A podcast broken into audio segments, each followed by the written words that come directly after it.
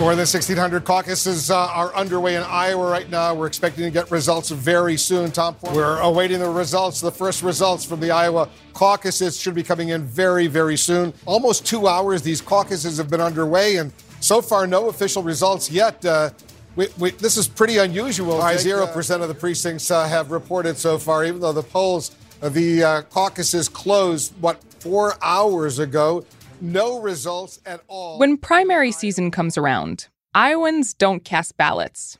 They caucus, which means they meet in high school gyms and public libraries and vote with their feet. Sanders supporters stand in one corner, Buttigieg fans stand in another. It's extremely old school. John Green ran his local caucus on Monday night. We spoke the next morning. How are you feeling today? Uh, flummoxed, discombobulated, uh, adrift, frustrated. uh, John said the caucusing part went great. The problem was reporting the results.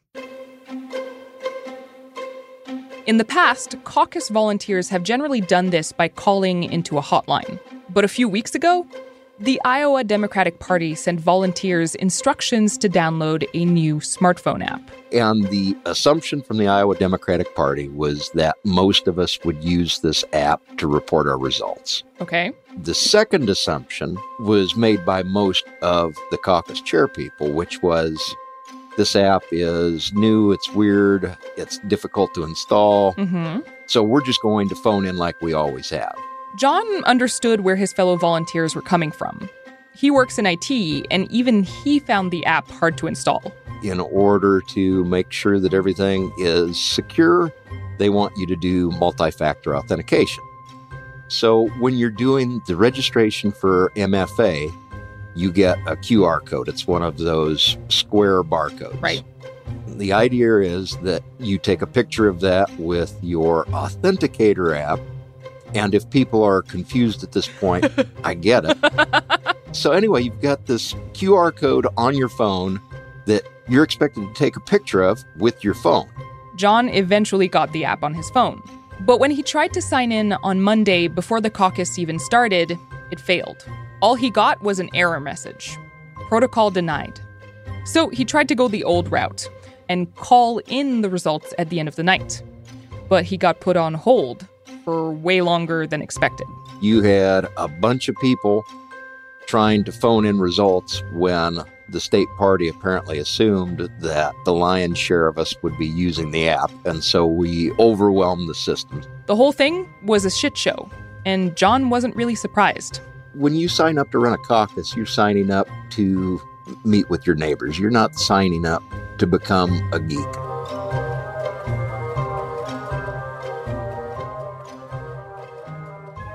The tech meltdown in Iowa delayed caucus results for days.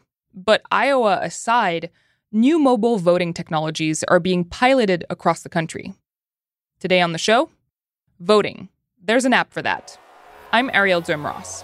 This is Reset.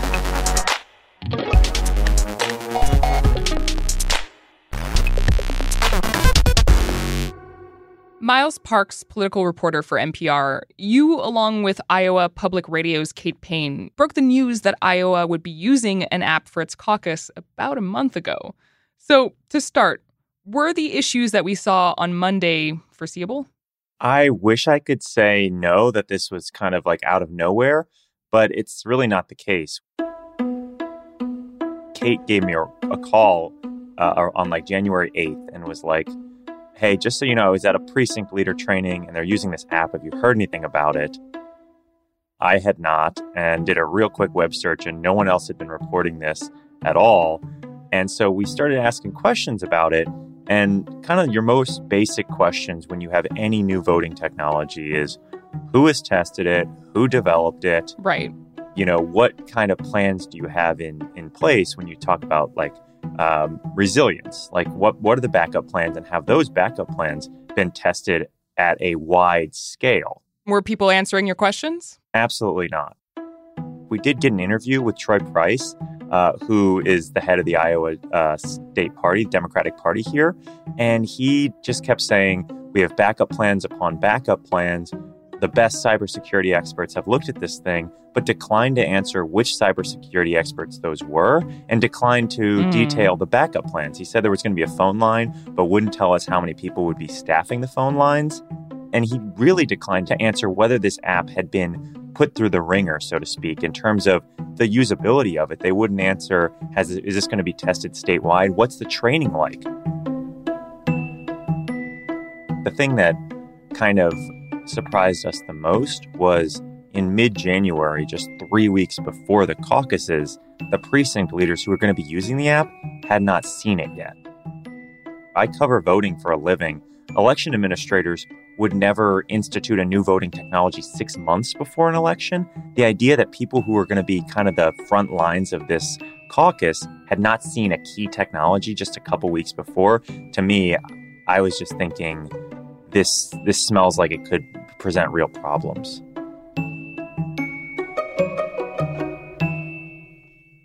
So, if this didn't seem like a great idea to you, why do you think the Iowa Democratic Party did this at all? There's been a huge push for the last four years since 2016 to make the caucuses less archaic. Um, accessibility had been an issue um, in 2016, and it's been something the Democratic Party has been really focused on. In uh, usually, the conversation has been a, been basically, should Iowa really be first? There's a lot of arguments that say caucuses just aren't the most successful way of voting. They're really hard to get to for a lot of people. People who work shift work uh, or work nights have a lot of trouble with. Right. They start specifically at 7 p.m. and if you arrive at 7:03, you are not allowed to enter the building where they are happening um, and you have to be there in person. So those are huge accessibility issues. Right. And that kind of goes against the entire Democratic Party's voting platforms the last couple years. You think about how much this party has been focused on the idea of voting rights and voting accessibility. There's kind of an inherent contradiction there uh, for the caucuses to be the first uh, part of this Democratic primary. So the Iowa Democratic Party, who really, really loves being first, basically wanted to find a way that how can we make the caucuses a quicker process and a more up to date process. And so they, at first, six months ago, were toying around with this idea of um, allowing mobile caucusing. It's trying to figure out how to get more people to vote when they cannot physically make it to a caucus event. So, so Iowa introduced virtual caucuses, a way to vote by telephone, which presented a bunch of different security concerns. The DNC will reject the telecaucusing plan of casting preferences on a cell phone due to the potential for hacking. But it also kind of gets you into the mindset of what would motivate this state party to do this despite all of these questions. This was a state party who was facing a lot of scrutiny for having a long drawn out process and having something that was kind of archaic. And so you think about voting technology would kind of potentially give it the, the sheen of something new. Uh, and they were saying that the app was going to make things quicker. I know it's hard to believe now the idea that this app would, would make things quicker, but they were right. they were they were touting this as like we might have results by 9 or 10 p.m. Eastern time on the night of the caucus. So that I think that kind of helps you understand uh, you know what was the thinking behind it. In the aftermath of the Iowa caucus, there was a lot of talk about whether this was actually a hacking or if anybody interfered with this app and who was behind it. Um, we now know a lot more about who actually made this app. Can you tell me a little bit about that? Yeah. So this was a DC based political technology firm called Shadow. Shadow Incorporated. And we're finding out a little bit more about them because not only has the Buttigieg campaign actually uh, contracted out with this developer for building uh, a text message service, but also the Biden campaign, as well as uh, the former Gillibrand presidential campaign. And while we know that this is a fairly new company, and we know some of the people, these are former um, Hillary Clinton and former Obama staffers who have been kind of involved with the company. We still don't know a whole lot about what went into the development, how long they were working on this. Uh, the New York Times reported that they only started building it just a few months ago. Uh, we haven't, NPR hasn't confirmed that, but um, we know that it was the company Shadow that that built it for Iowa. Okay, and so far there does not seem to be any evidence of of hacking or interference of any kind. There isn't, and the party has said that with complete confidence. It's kind of one of the only things that they have said uh, very straightforwardly. So, no hacking in Iowa. It just seems like the app didn't really work. But it does make me wonder if there are other movements like this across the US. Are, are apps becoming more common in US elections? The short answer is yes, but it's still not widespread enough for people to think, oh gosh, am I going to show up to my election in 2020 and is it just going to be somebody operating a smartphone? In general, apps are still not kind of taking over voting in America, but there are these small pockets of places that are experimenting with the idea of it. West Virginia is going to allow all uh, overseas and military voters to use an app to vote uh, in 2020. Uh, the city of Denver. Denver, Colorado will test a program to allow some voters to cast their ballots via a smartphone app. How about that? There's a, a county in Utah that's going to allow um, disabled voters to vote by app. So it's it's generally being looked at to make it easier for, for folks who belong to particular groups, whether it's service members or, or people who are disabled. That tends to be the way that this is moving forward. Right. And part of that is the fact that it's just a little easier for election officials and the public to swallow this big change in voting technology for those specific populations for a number of reasons. One is that there's not that many of these populations in a lot of these cases. Mm-hmm. Like you look at West Virginia, even though it's all military and overseas voters, you're still talking about a very small, isolated population. The other thing is that these are people who, in a lot of cases, were already voting using insecure methods. We don't talk about it very much, but overseas and military voters have traditionally, over the last decade, been able to vote by sending an email or sending a fax back to their election administrators. Mm. So, if the alternative is email or fax, then yes, this app voting could potentially be a more secure and easier way to do it. It becomes problematic when you start talking about expanding it A on a scale to you know thousands or millions of people Right. and then also just for all eligible voters there's just a lot of reasons that experts get really worried when you start talking about that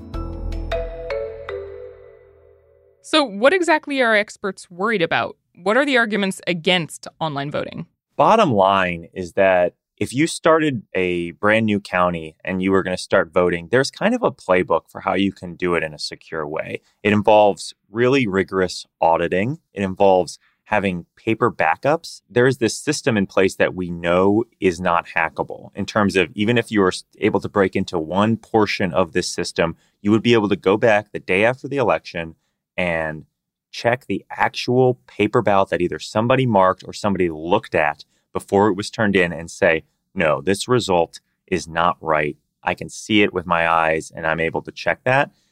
With an internet based voting system, we just are not to a place where we have any confidence, experts say, that what you're looking at is actually how people voted. Because if you're voting on a smartphone or on a laptop, the thing that the election administrators get is something that has traveled across the internet to get there. The fact that you have even just the slightest potential doubt there, Hmm. election experts say the internet just isn't a place that can touch votes at this point. Given that and given what happened in Iowa, do you think that that's going to stop any other online voting efforts around the country? You know, are people going to look at the Iowa Democratic Party and go, we don't want to be those guys? I wish I could say yes, that it's going to motivate people to take a stronger look at it. But you think about it, just four years ago, we saw a foreign adversary use cyber attacks to break into uh, election equipment. Today, a grand jury in the District of Columbia returned an indictment presented by the special counsel's office. The indictment charges 12 Russian military officers by name for conspiring to interfere with the 2016 presidential election. They were able to hack into the elections networks of multiple counties in Florida and into a company that administers election equipment. And yet, just a couple years later, there's these counties across the country that are experimenting with this stuff. The other thing that we haven't talked about yet is just the turnout idea. Election administrators, yes, they want to keep their elections safe and they want everyone to believe that they're legitimate, but they also really, really want people to participate. And so if you're in a county Mhm, that has a really low turnout rate, or maybe you have a very rural population and people have trouble getting to the ballot boxes, that can be very viscerally upsetting to these election administrators. And it puts them in a position where they're willing to try new things to chase accessibility and turnout. And so, yes, I think people are going to think about the Iowa situation when they think about, oh, how much do I need to test my system before I implement it for a nationally spotlighted election? But is this going to be a case where um, people just give up on using the internet or new voting technologies completely. I don't think that is because I think I think people just are right now are really concerned about you know the, the low turnout rates in a lot of elections. And I think that is going to be a key motivator still. We reached out to the Iowa Democratic Party and to Shadow Inc. They didn't respond before our deadline. The pilot programs Miles has spoken about so far involve relatively small groups of voters. But there's one US election happening right now in which more than a million people can cast their votes online. That's after the break. This is Reset.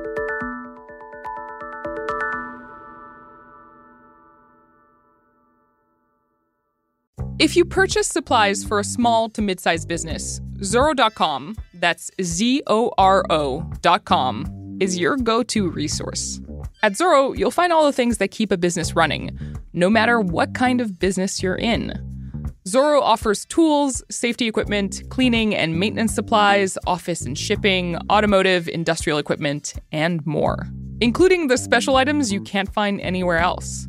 Whether you're shopping for an office, factory, contracting business, or machine shop, you can get exactly what you need. Want fast, free shipping? It's yours when you spend $50 or more. And if you have a question, a return, or need help finding exactly the right item, count on Zoro's customer service based right here in the US. Visit Zoro.com slash reset and sign up for Zmail to get 15% off your first order. That's Zoro.com slash reset and sign up for Zmail for 15% off. Zoro.com. All you need to make your business go.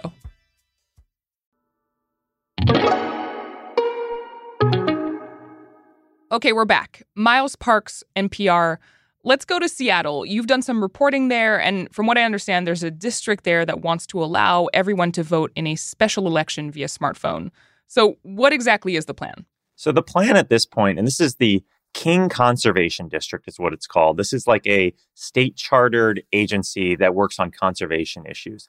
And they have an election for a Board of Supervisors seat that's open right now. Uh, the election goes through early February. And yeah, they're allowing all eligible voters in this more than a million person district to vote using their smartphone. This is not a primary or presidential election. I think it's really important to make that clear, or even a you know city commission in Seattle election. This is for this very small kind of agency in Seattle, and part of the motivation from their perspective has been the fact that no one has participated in this election previously. Like in the last similar election, there were less than 4,000 people out of a more than a million person district. Oof. So this is just something people have not been participating in uh, previously. They wanted to try something new, ideally to chase, like we talked about, chase those turnout numbers. We'll see if that works, but basically people will be able to cast their ballot online in this in this conservation district election. So this is like the definition of a situation where voter turnout is just dismal and the idea of using a smartphone is is to just I- increase voter turnout hopefully exponentially. Right. They're they're going to try and use this internet voting based system uh, and we don't know yet whether that'll work. I, I'm very I'm going to be very curious to see after the election is done and see actually what it does to turnout. I think a lot of people will be watching that. And when exactly is this special election taking place? So it's February 11th is technically the election day, but voting is open right now. People can in this in this district can go uh, and cast their ballots online right now. We'll know the results uh, on February 11th. So, how exactly is this going to work? I, I, mentioned the word smartphone earlier, but what we're actually talking about is, is online voting, right? Right. So, this is actually it's interesting because there's a couple different companies that are experimenting with methods to allow uh, these overseas and military voters in some cases, but to allow voting populations to vote online. Uh, this company that's going to be uh, operating this election is called Democracy Live. They're a Seattle-based voting company, and they're actually not an app. They it's not a downloadable app that you use. You use the internet browser on your smartphone, uh, and you're able to use basically your name and birth date to log into a web portal, and then it takes you to a place where it will um, give you a ballot, and then you flip over your smartphone, and before you submit your ballot, you're able to review it. And then after that, it says, please sign it, say who you say you are, and say that your confirmations are correct. And then you sign it on your smartphone using your finger and send it in. Huh. I, I gotta say, name and birth date. I mean, I, I know my sister's name and, and her birthday. If I lived in Seattle and she did too, I feel like I could easily vote for her. What are the safeguards there? Yeah, I think that's exactly what election officials say when they heard about this system.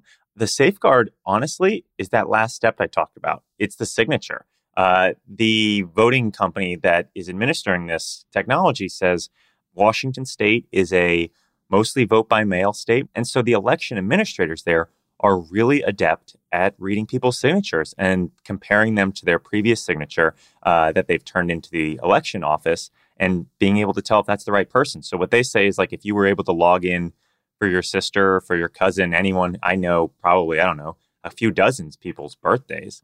If I was able to do that, they say that the election administrator would be able to look at the signature uh, and know that I wasn't, you know, my brother or my cousin, mm. and be able to throw away that ballot or reach out to the voter and say, "Hey, this signature doesn't match. Can you come down to the office and confirm?" Yeah, my overall reaction to that is for this kind of an election, that seems kind of fine.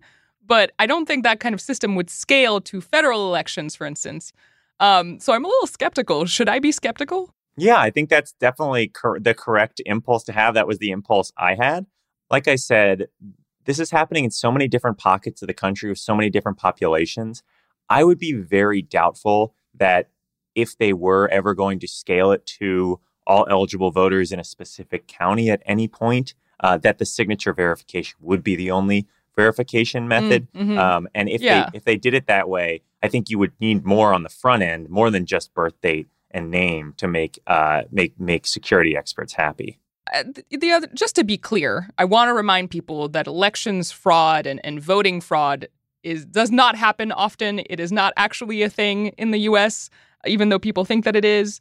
But I would want an extra lev- level of security. I think. Yeah. Well, what's interesting too is, like you're saying, voting fraud, especially when we talk about in-person voting fraud, on a whole, statistically, doesn't really happen. But what's interesting is vote by mail fraud does happen at a slightly uh, larger rate mm. than in person um, fraud happens. We know that. That's what people who study voting statistics tell me. And so if you think about it that way, that there is a little bit more instances of vote by mail fraud than there is in person, then you think about a system like this and you just have to assume that in any situation where you don't actually have to go interact with another human being to cast a ballot, there probably would be more instances where people would try to mess around with either voting for somebody they knew uh, or to cast more ballots than they maybe should have. Mm.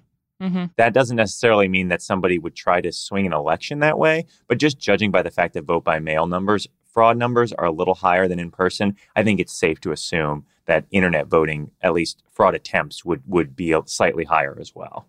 I, I got to ask though, who's pushing for this program in Seattle? Who wants this? Uh, it's the same person who uh, wants uh, internet voting everywhere else. It's Bradley Tusk, and he's been on this show before. Many he times. is a guy named Bradley Tusk. For some reason, you keep having me back. I keep assuming each one's going to be the last one. He's a former Democratic staffer who got really rich by being on kind of the, the bottom floor of Uber. Huh. Uh, and so he has all of this money. He has a philanthropy called Tusk Philanthropy, and one of his missions has been to expand mobile voting. He's paying for the entire, when you talk about the King Conservation District in Washington State, how they're going to be rolling this out, he's paying for that entire program. He's paying for West Virginia to experiment with this for uh, overseas and military voters. He's paying in Oregon and Colorado and uh, Utah. He's paying for all of these programs. You're going to use this as an entry point to go nationwide, aren't you? Yes. That's, that's what it's all about. That's what I'm trying to do. This is somebody who thinks this is the future of voting and wants to show people that it is secure and that the usability uh, is real and that it will not blow up in your face if you do this. So he's basically paying for the governments to experiment uh, with this method of voting. I hate myself for saying this, but it's Uber for voting. it's hard not to see it. I know. But it, what's interesting is, you know, we are people who think about tech mm-hmm. in a more nuanced way. What Tusk says when I talk to him is that that's kind of a Washington, D.C., big city way of thinking about this stuff. Hmm. He says that when you go tell voters in, you know, middle America or places that aren't sitting around thinking of worst case scenarios about this, that they'll get really excited. Uh, I'm curious to see if he's correct on that. Is as these pilot programs start happening, he says he wants to fund between 35 and 50 more pilot programs over the next five years. Wow. So we're probably going to see more little pockets like this popping up. And we'll, I'll be very curious to see if voters are skeptical of that or if they kind of run to this very excitedly. Bradley Tusk, are his programs, his his pilot programs, are they actually working? Are are many of them up and running already? They are. Um, and it's kind of a brilliant marketing strategy from Tusk in terms of he's able to kind of get all of these little places doing this and creating this data stream that he'll be able to use when he goes and markets it more broadly to these other counties. And he'll be able to say, well, West Virginia's doing it and they love it. And they're doing it in Oregon already. Like, shouldn't you be doing this too? The Secretary of State of West Virginia, uh, Mac Warner, loves it. I mean, he he at conferences when he's at conferences with other state officials, he talks about how turnout has increased because of uh, these programs with his military and overseas voters. Uh, and we have not seen an issue of a cyber attack or a wide scale breaking down of any of these apps yet. Again, these are very small populations that have experimented with them. And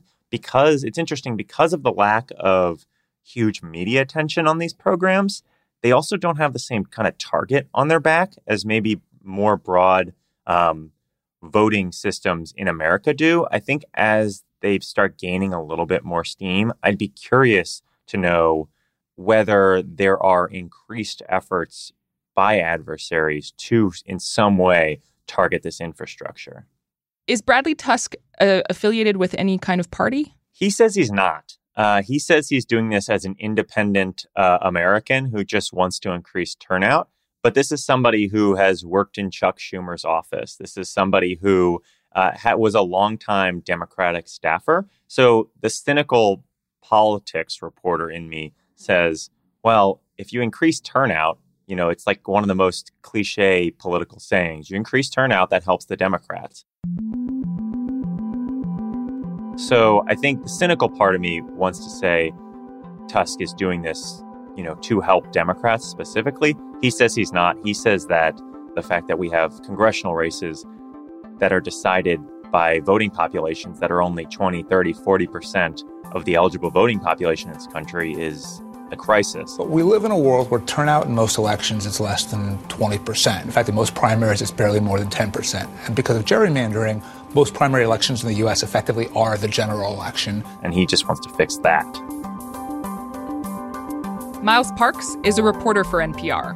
You can hear him on the NPR Politics podcast. We reached out to Bradley Tusk and Democracy Live, the company that's helping with the election in Seattle, to ask about the initiative. Bryan Finney is the president of Democracy Live. He told us that this pilot is designed to test, quote, more secure methods to comply with federal ballot transmission laws. He also said that he doesn't view the system they're running as online voting per se. Instead, he called it, quote, paper based mobile voting. Voters can sign their ballots electronically, but they'll ultimately be printed out by the elections office and counted on paper. In a statement, a spokesperson for Bradley Tusk told us that, quote, secure remote electronic voting presents a better way to run our elections. We just need the courage to pursue it.